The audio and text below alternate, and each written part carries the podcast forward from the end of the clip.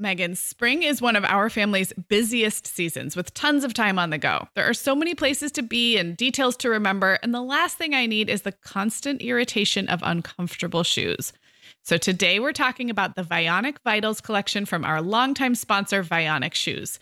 These are the best essential shoe styles for everyday wear this season. So, Katie on our team is getting ready for warmer weather in Chicagoland with a pair of Vionic's Bella Toe Post sandals. These are Vionic's best selling flip flop style, and they have a cute little bow on them. They come in nine great colors, but Katie chose a versatile black patent leather. They're super supportive for her high instep, and they even come in wide sizes, which is a great option. Yeah, the styles in the Vionic Vitals collection are classics that don't really go out of fashion. And because they're such great quality, they're going to last as well, even with daily wear, which mine definitely get. And I love that Vionic offers a 30 day guarantee. Wear them, love them, or return them for a full refund within 30 days. But I have a feeling after those 30 days, our listeners will love their Vionic shoes so much they'll be ready to order another pair. Use code the Mom Hour 15 at checkout for 15% off your entire order at vionicshoes.com when you log into your account. That's a one-time use only. Vionic Shoes, wearable well-being for your feet. Hi everyone, I'm Sarah Powers. And I'm Megan Francis and you're listening to a special series from the Mom Hour podcast called Pandemic Perspectives. In this series of episodes, we're talking to parents and people from around the world whose lives are affected by the COVID 19 global pandemic in a way that might not make it into your social media feeds quite as often. You'll hear from families on the front lines experiencing an unprecedented time in a very specific way, and you'll hear what's challenging as well as what's hopeful. We can't wait to share their stories with you. Welcome to Pandemic Perspectives from the Mom Hour. Hi, everyone. I'm Sarah Powers, and you are listening to Pandemic Perspectives on the Mom Hour. Today, I am talking with Janice, a stay at home mom of two who lives in Melbourne, Australia. Janice, thank you so much for being here. And tell us a little bit about your family and how old your kids are, and just about your family situation right now. Um, okay, so as you said, I'm a stay at home mom, and my kids are Evan, he's seven years old, and Noel is four years old. Uh, so my husband lives in China. He works there with British Telecommunications. Um, before I became a solo parent, we used to live in China as expats. Uh, so my my youngest one, Noel, was born there. Okay. Um, but my husband decided um, to stay on while I came back with the kids first to Melbourne, and that was purely because of my son's uh, education. So I think it's called differently in America. I think you guys call it preschool okay. and then yeah. kindergarten, mm-hmm. I think. Um, whereas we do kindergarten and then uh, prep and okay. then grade school. Okay. Um, so we came back um, and that was July 2017 and Evan was like five years old. Okay. So he did half a year of kinder and then um, prep and then grade one and now he's in grade two. Okay, so he's seven. And so mm-hmm. before the pandemic, before all this went down, how often was your husband commuting back? How often was the family reunited together? And were you ever going back to China? So he comes back, well, before the pandemic, Yeah. every three months or so. Um, I haven't been back to China uh, since then. Okay. Um, I think it's just sort of like a it's just too hard to travel by myself with two kids. Sure. And like, you know, we left, we packed every, most of the things back to, to Melbourne. So if we went back to China to the apartment there, there's kind of like nothing there for the kids. Right. And um, my kids have lost pretty much all their Chinese. Okay. Um, so if we were to go back and then, you know, we wouldn't have access to English language television. yeah, that's and important. then what am I? Yeah, what am I gonna do in in an apartment with no toys and no YouTube and no Netflix? Like, what are we gonna do? That's so funny. So when your husband was coming home every three months, would he stay for a Mhm. little bit? I'm just trying to paint the picture Yeah. of what this was like, and then we'll talk about how it's changed. So he would come Um, home and you'd be reunited for a bit. Yep. So he'd come back for about I don't know ten days to two weeks, and then he would be working from home the entire time. Okay. Uh, some days he would go into the CBD and go to the British Telecommunications office and do a day there. But most of the time he would be at home, so we'd have like solid family time together. hmm and then he'd leave again. So it's like a, it's a, you know, it's like a typical long distance relationship where you meet up every now and then, Right. um, but then you have really long, dis- uh, long periods of time where you're apart. Right, right. I can think of mm-hmm. here, you know, military families go through that sometimes right. and and other right. families in situations. So then let's mm-hmm. talk about the timing of the pandemic. Um, first of mm-hmm. all, let's skip to the present day. How long has it been since you've seen your husband and where is he right now? So he lives in Shenzhen, and uh, the last time we saw him was sort of, I think, uh, mid January. So he came uh, somewhere in early January for like, you know, the, the, the routine three month mm-hmm. visit. Um, at that time, his parents were here for the summer break because, you know, it's nice yeah. for them to come and spend some time with the kids.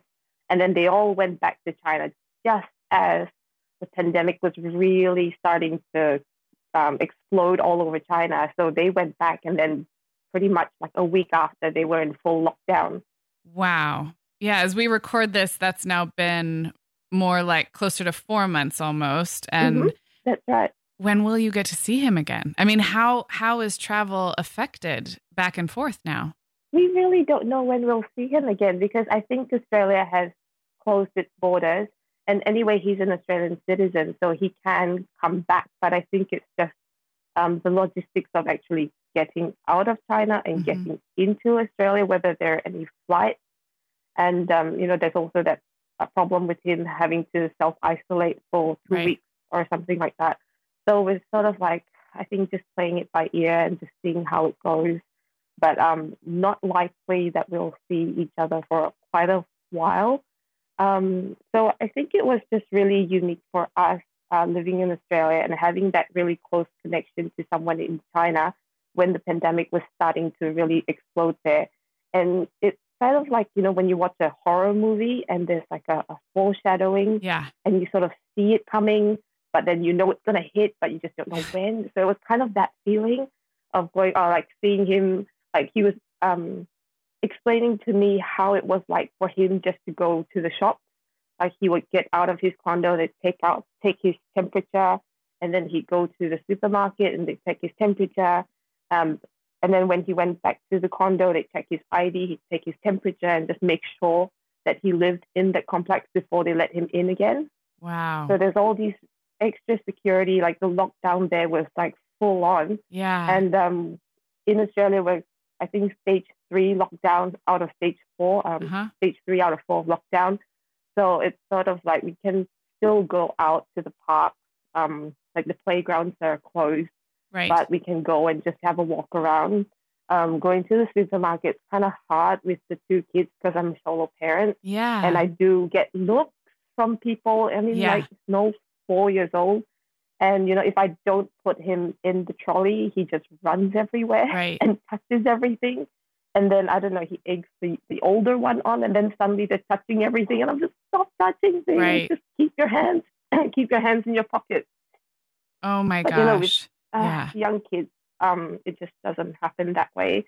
So how I've gotten around it is lately I've been sort of shopping at the Asian groceries a bit more because mm-hmm. um, there's like three Asian grocery shops around my area, and um, it's more usual to see people out with their kids in the Asian grocery stores, mm-hmm. and I just I don't get those looks from people as well. Interesting. So I kind of feel like um, I don't know yeah. safer there. Yeah, yeah. I understand. Um, what does your husband say about how things are now? And we should say we're recording this at the very, very end of April. It's nearly May. Um, mm-hmm. Have things started to open up there? And does that give you the same kind of preview of what's to come for Australia? Um, I think they're sort of in that, I don't know, like a transition period. Um, like they had um, Shenzhen, where they lived, it's called like a low risk um, city. Mm-hmm. But then I think there was another cluster, so they went into like a second lockdown. So I think in Australia we're very wary of that second wave yes. hitting. Yes. So where I live in uh, Melbourne, the premier of our state, he's a little bit more strict. Like for term two, he's just said school is not happening. Yeah. Whereas in other states, they're sort of trying to bring in schooling like once a week or something. Okay. For my state, it's just like, no, not happening. Yeah, I can relate to that because California also has been um, a more uh, cautious state, I guess. Mm-hmm. And again, I'm I always feel the need to say as of today because things change so quickly, but um, I think in the States, we see that too, different regional areas responding differently. Mm-hmm. Um, you know, I was going to ask you what feels hardest right now, but I would imagine one of the things is you are truly a solo parent. I mean, uh, many moms understand yeah. what it feels like to be solo for a while. You mm-hmm. really live it um, and now are living it with you know not even knowing when the end is in sight is that one of the hardest one of the hardest parts of this yes um, just you know not having respite can be really hard so for me how i get around it is just being really strict with my kids like bedtime means mm-hmm. bedtime there is no staying up you go to bed at 8 and 8.30 and then i have you know a couple of hours to myself during mm-hmm. the day and um, like no judgment please but we have a nintendo switch mm-hmm. um, so that buys me some sanity so my routine is that you know when i'm cooking because that's my happy place yeah. so i get my podcast in and they can watch their they can play their nintendo switch and i get my cooking in and that sort of just you know tides me over till you know the next um, block of the next block of time i i so relate yeah. to that what about community and friendship for you? This has got to be very different from, you mm-hmm. know, because you're not then allowed to go out into the world like you talked about um, mm-hmm. with the grocery stores. Are you finding virtual connection with other moms? Are you and your husband continuing to stay in touch virtually? How are you getting other adult time right now? Um, so I, my husband is so bored right now, but he keeps calling me, and I've pretty much banned him from calling me in the morning because that's when we do our remote learning. And it's just like the, the two hour time difference when it's 9.30 here, it's 7.30 there, and he's sort of waking up. And I'm like, no, I don't want to see you relaxing in bed when I'm in the middle of this, you know, trying to keep one person, one little one busy yeah. and one focused on school. I'm just like, no, you are not allowed to call me right now.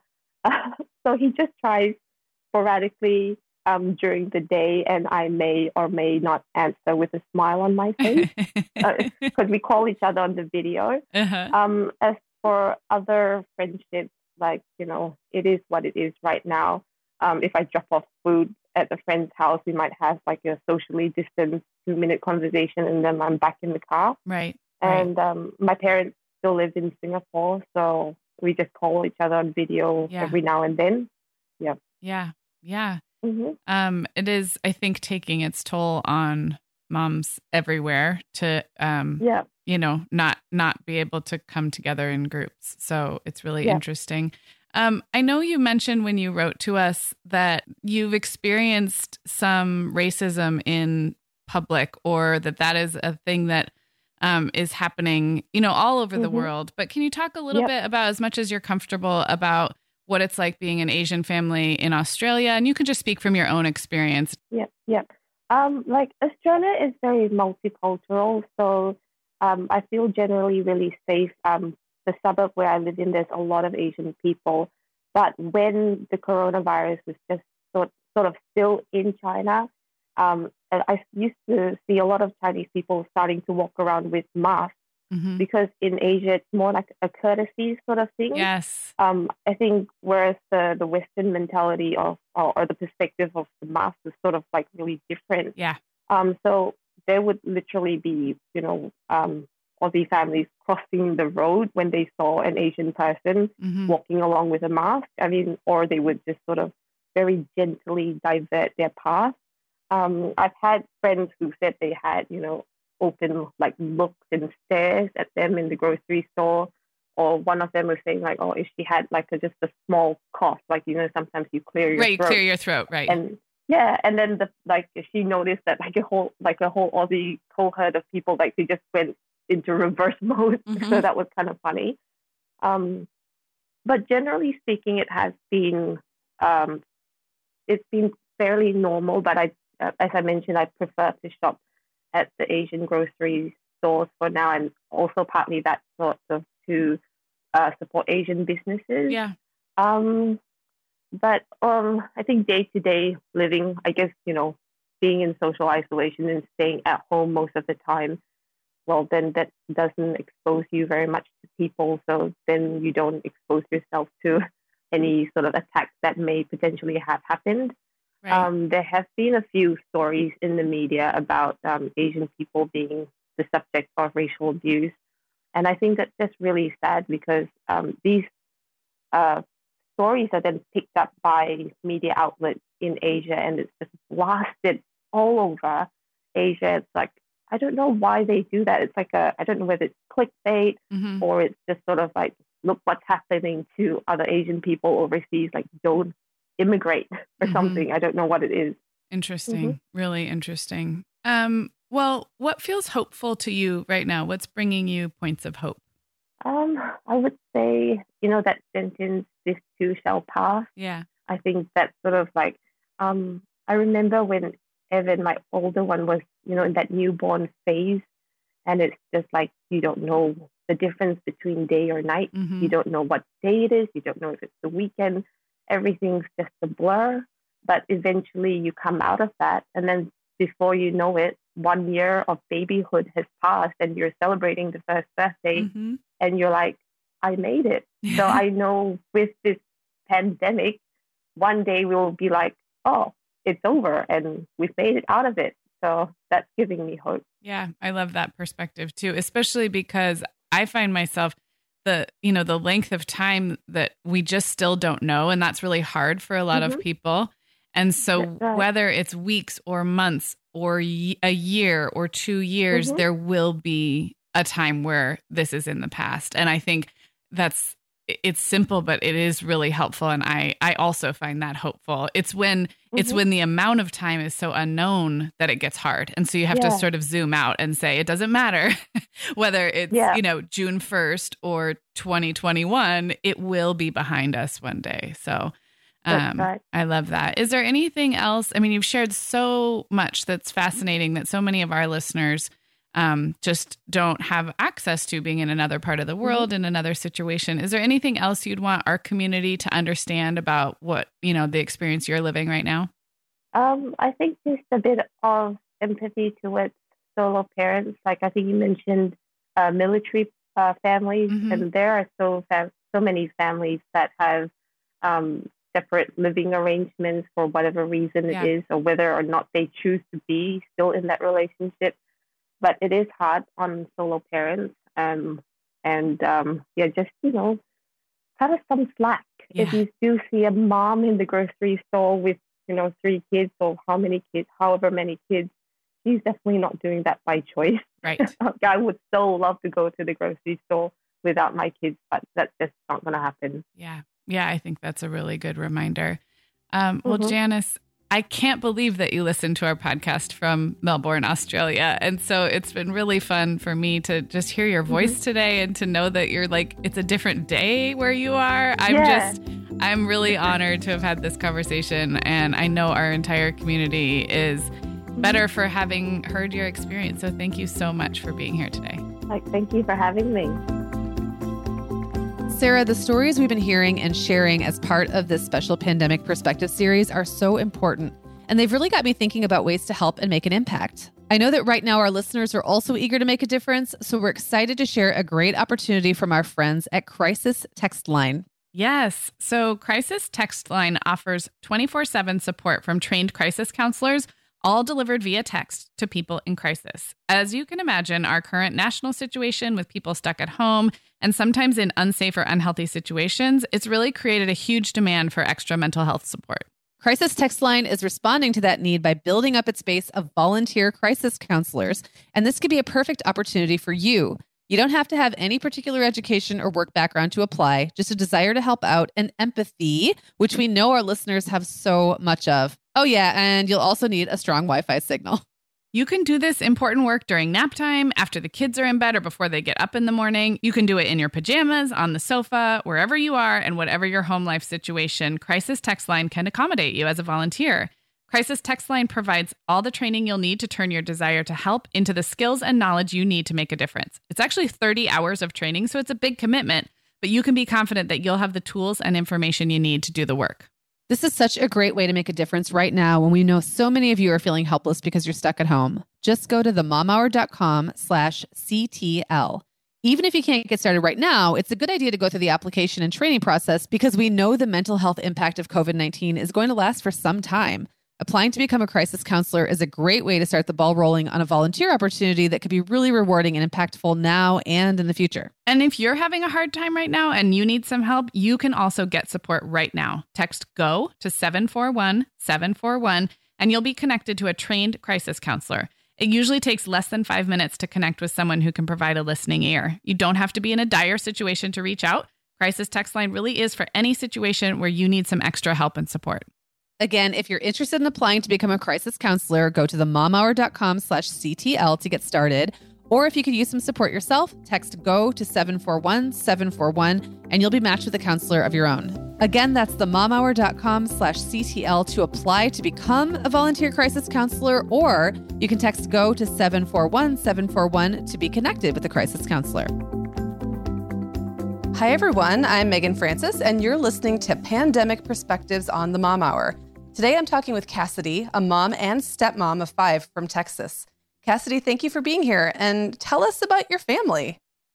Um, so I have two kids, uh, Clay and Cole, and they are four and one, almost two. And then my boyfriend has three kids uh, a seven year old, a five year old, and a three year old, all girls. Oh my goodness. Okay. So they're all under the age of seven. yes. That's yes. insane. Um, how long ago did your family size more than double, which probably felt like basically overnight? And what has that all been like? So um, we've been together for a little over a year, and we just recently decided to move in together. So okay. um, we just went from having our own kids to mixing the five. Um, it's been it's been a lot. Yeah, it's it's it's really great some days, and then other days it's stressful. I think that's typical for any if you have any amount of kids. So, yeah. Yes. Um, they have all adjusted really, really well to everything, and they are already they are with each other pretty much all the time, except for obviously when um, the girls are with their mother, and they they get along really well. And we've been having a pretty a pretty good time of it so far. I can just imagine that would be like um, kind of like suddenly live in playmates and you know that's great in some ways and then also a little much right for the person who's in charge so yes, yes. And, and also for them it's been a little a little bit harder to just have to share everything with you know and way more kids than they had to before right yeah um so what do you do for a living so i'm a registered dental assistant um, i specialize in orthodontics so i'm typically I typically work um, on braces, so that's like changing wires and colors and and stuff like that.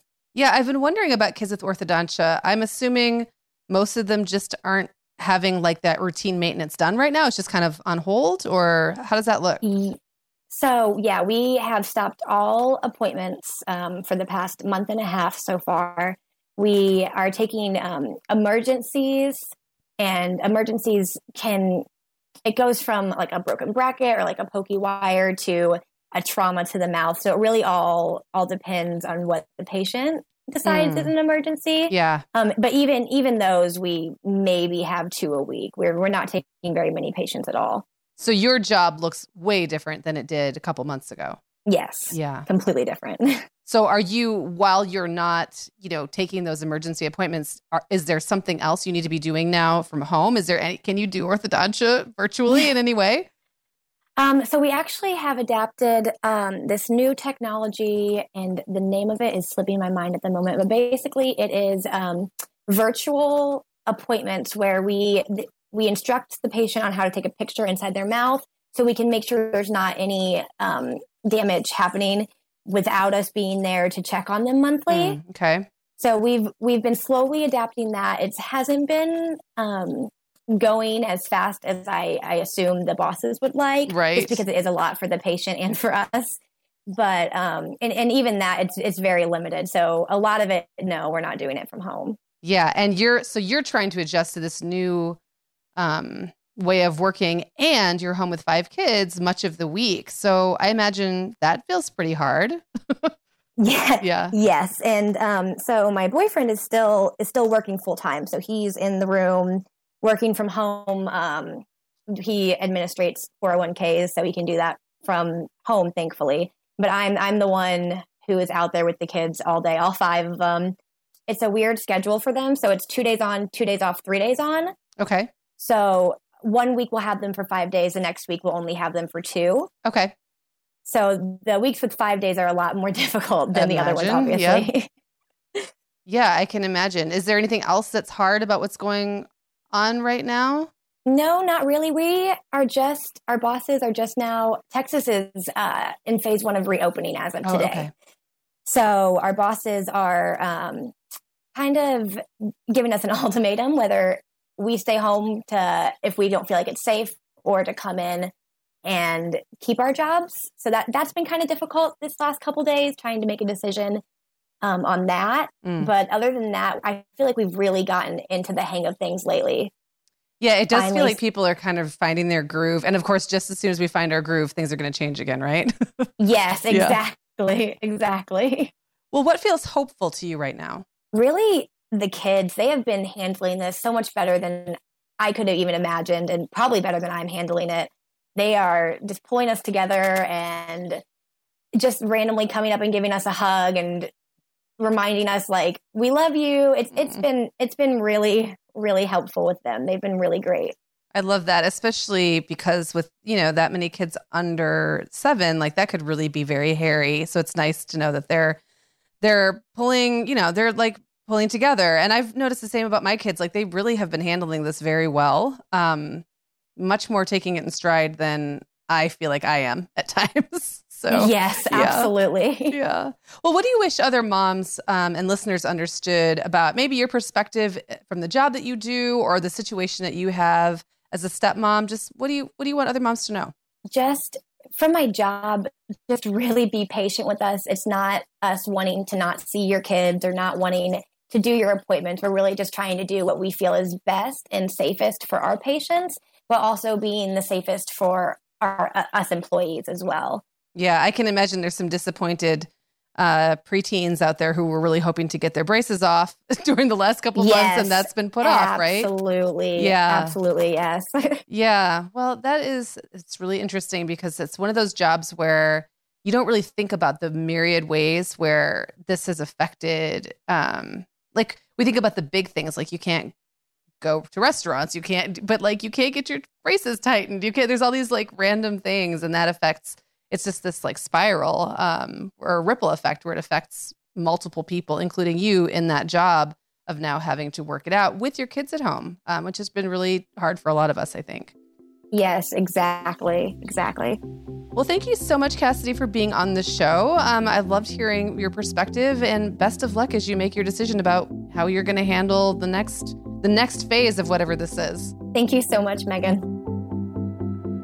We have so enjoyed getting to know so many of you and hearing your stories for this series. It's just really eye opening to get a sense of how this is all playing out in different families and careers and communities across the United States and beyond. Yes, and if you've been listening along and thinking, oh, I wish they'd done a story that reflects my experience, here's your chance. We're still looking for guests to be interviewed as a part of the series over the next few weeks, and we would love to share your story. In particular, we're still looking for stories of small business owners and employees, retail, restaurant, hospitality, service businesses, people whose livelihoods have been interrupted and will continue to be impacted by COVID 19. If that's you, or if you have another story you'd love to share with us, please visit themomhour.com slash perspectives to fill out a short form letting us know more about your story, and we'll be in touch.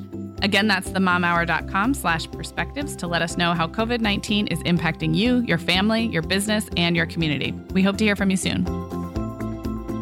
Hi, everyone. I'm Sarah Powers, and you are listening to Pandemic Perspectives on the Mom Hour. Today, I'm talking with Stephanie, a mom of two from Washington State. Stephanie, thank you so much for being here and tell us about your family, how many kids you have, and what you do for a living. Yeah, thank you. Um, so my husband and I have been married for almost five years, and we have two little girls. One is almost two and a half, and the other is six months old. And I'm a nurse. I work at a local hospital and have worked there for over a decade, and most of that time has been spent in the ICU. Okay. And wow. And so you have a little baby as well. And are you working full time right now or part time? Um, I work two days a week with the glory of nursing. There's a lot of different schedules, Uh-huh. but two 12 hour shifts a week. Okay. So let's talk about the ICU. Can you maybe paint us a picture of what ICU nursing looks like before a pandemic? Just like just mm-hmm. kind of like what a shift would be like and what your kind of core responsibilities are? Yeah, um, ICU nursing is um, obviously it's intense. It's intensive care, mm-hmm. and I um, will be in charge of usually two patients who are most likely on a, some form of life support, meaning like a ventilator or medications to keep their heart rate and their vital signs stable. Mm-hmm. And you know, before a pandemic, you could walk in and out of a patient's room pretty freely without mm-hmm. fear of being exposed to something. Right. And uh, we had ample supplies if you did need to wear, you know, masks or whatever. Um, there was not that fear all the time for your own life. Right. So that brings us to what work looks like for you right now. Um, as we record this at the very end of April, um, the pandemic's now been going on for a couple of months. Um, I'd love for you to just talk about um, what work looks like for you right now, and specifically those things you mentioned um, the personal protective equipment and the you know the hospital rules and uh, everything, visitors and how you interact with patients. Just um, how does life look different at the hospital than it did a couple months ago? Yeah, I mean, I came back to work from maternity leave just two months ago. So okay. I walked into this brand new fear. Um, my hospital is one of the first ones in the state to have this virus. And so a lot of us had no idea how bad it could get. Um, we were seeing news from Italy, and mm-hmm. that was really scary. And so we were preparing for the worst. And with um, all the fears, I think that just drives everyone into panic mode and people get really snippy and upset. And so it just was a lot of um, just a lot of emotion. Like mm-hmm. people were so tense all the time, and I I'd not seen a lot of my coworkers feel that way before, and it yeah. was just that was really hard. It was just it was scary because everyone was afraid they'd bring it home to their own families, sure. and I um I'm, I was afraid I'd bring it home to my two little girls, and I'm pumping at work, wondering if my milk is safe to give to my daughter, and yeah. just all these things. Um, but as time's gone by, I think we've done a really good job of kind of adapting. Yeah. And um, have quickly figured out what's working for us. Um, I've never felt that I didn't have the proper PPE okay. for my situation. Our hospital's been really, you know, planned ahead for that and been very careful. Okay. But um, that still doesn't take away some of that fear, you know? Sure.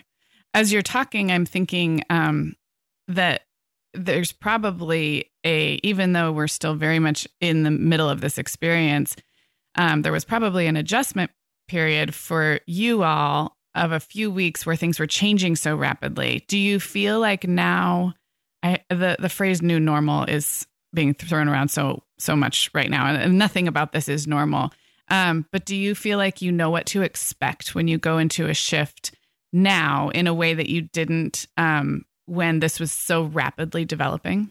Yeah, definitely. We um, we know what to expect, and we know how to support each other. Mm, I love that. And we yeah we know what each other needs, um, and I think that um, hard times like this really bring um, forward like strengthen your teamwork. Mm-hmm. Um, I don't know how to word that better, but that people um, when you go through something hard, that trial really brings you closer together. Yeah and that's happened. I us. love that. I love that. Can you talk a little bit about um, your relationship with patients in the ICU? If everyone, um, and forgive my kind of just not knowing here, but many of your patients are on some kind of life support, which means they're probably not, you know, up and chatting with you. And then now they can't have visitors either. Are you interfacing at all with with loved ones and family members? Do you have any patients who are um, you know, awake and talking with you or or not? Yeah, I, I have both patients who are, you know, totally unresponsive mm-hmm. from whatever reason to yeah, they're they're awake, they're talking, they're texting their families. Okay. Um, and uh, like most hospitals, we don't allow visitors unless it's usually like an end of life kind of goodbye. Okay. And so I've been on the phone with family members multiple times a day, each shift, giving them updates, okay. answering questions, asking them just really hard questions yeah. that I think they would um, that should never be over the phone. You yeah. know, they should be face to face. And so I have um, depending on if that patient is awake or not, I feel that the relationship I develop with that person becomes immediately stronger because yeah. I have to be that fill in person for them. Yeah. And in nursing, you're always your patient's advocate. Mm-hmm. But the family member is usually there with them, especially in the ICU, because it's most always some sort of life or death situation. Right.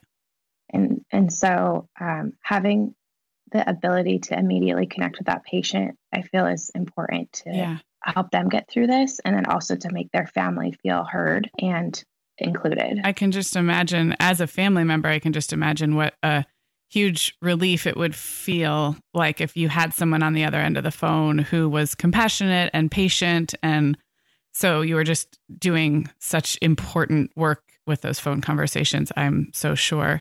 What feels hardest for you right now at home, at work? What's what's the kind of biggest struggle that you're seeing right now for yourself? I feel really lucky because we're we're still stuck at home all the time anyway with two little kids. Mm-hmm. So it hasn't really affected me on the home level as much, but what's been hard is kind of what we talked about with just the lack of human interaction mm-hmm. and the mm-hmm. lack of like face-to-face time with with people at work. It's it's I feel a lot of um, just burden to to make sure that my patients' families feel included and are able to connect with their loved one. Mm-hmm. And I am setting up phone conversations so that the families can at least talk to the patient and hold the phone up to their ear for however long. Mm-hmm. Um, you know, setting up family members to come in just you know for for a few minutes to say goodbye to their loved one and they have mm-hmm. to come by themselves and they have to they can't stay and sit vigil at the bedside if their family member is going to pass they mm-hmm. have to mm-hmm. leave and then i have to call later and let them know so those kind of things are really hard and i mm-hmm. think it's going to be a, a grieving process later on once yeah. a lot of this has sort of settled to kind of look back and be like wow yeah. that was that was really hard. Yeah. and that's not something i i hope to have to do ever again. Right. But it, it's also like it's hard but it's such a privilege to be the one doing that because i know it's important work. Yeah. And i feel just so honored to get to be that person for a lot of people. Yeah.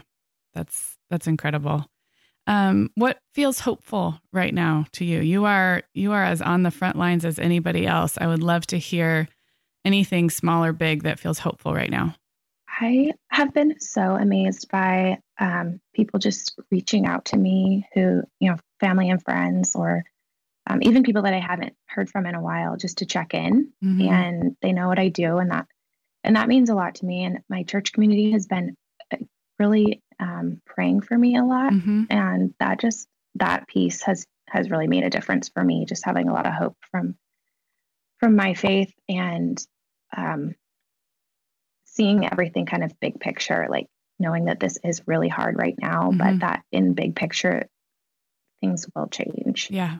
Yeah. I love that. Is there anything that you want to share that you think moms might not understand about um, your situation or your work or just anything else you want to leave us with today? Yeah. I mean, I hope, you know, I don't want people to have to understand this because working in the ICU, you just see like really horrible things and you just kind of get used to it. Mm. But it certainly changes my perspective on um, on how I view my family. I just I savor those people. Yeah. Um, I, and my parents. I just I'm at work and I'm just texting them like, "Hey guys, just know I love you." Like. I don't know if I will get to see. You know, you don't know if you'll get to see them again. Yeah. Um, and just really savoring those people and trying to not get too um, discouraged by the mundane details of life, but yeah. just you know looking at the mess in my home and seeing actually I have two wonderful little children who this mess wouldn't be here without them, and I'm thankful for them. Yeah. So just trying to have that perspective because I can I've seen what what can happen. Yeah, yeah, I love that. Well, Stephanie, I just so appreciate you taking time out from your day to be here with us today. And I mean, on behalf of literally everyone listening, thank you for what you're doing because it's incredible. So thanks for being here. Thank you. Thanks for listening, everyone. Don't forget to hit subscribe wherever you're listening, and that way you'll get notified when our new episodes drop. both the regular parenting and motherhood topics you're used to hearing from the Mom Hour, as well as this special series. Also, if you're enjoying our podcast episodes during this time, we'd so appreciate your support in the form of a review on Apple Podcasts, Stitcher, or wherever you listen. Ratings and reviews help others find the show, and they help us continue to grow so we can reach more moms. We'll be back with you on Tuesday with another all new episode of the Mom Hour. Talk to you then.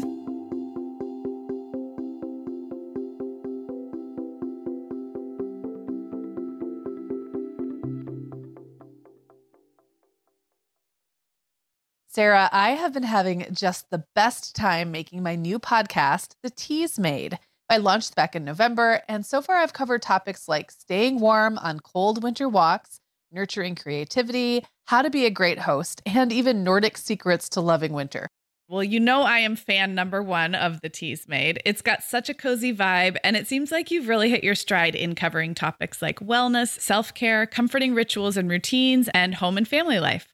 Just look for the Teasmade with Meagan Francis wherever you get your podcasts, or head to theteasmade.com to find all the episodes. The Mom Hour is brought to you by partners like Chatbooks. Chatbooks makes it beyond easy to create beautiful photo books by importing your digital photos from anywhere Instagram, Facebook, Google Photos, or directly from your phone. The books come in a variety of sizes with beautiful cover options and binding styles to choose from, and they start at just $15. Plus, we have a great deal just for our listeners. Use code the Mom Hour 20 to save 20% off your purchase. Just download the Chatbooks app and use code the Mom Hour 20 to save 20%.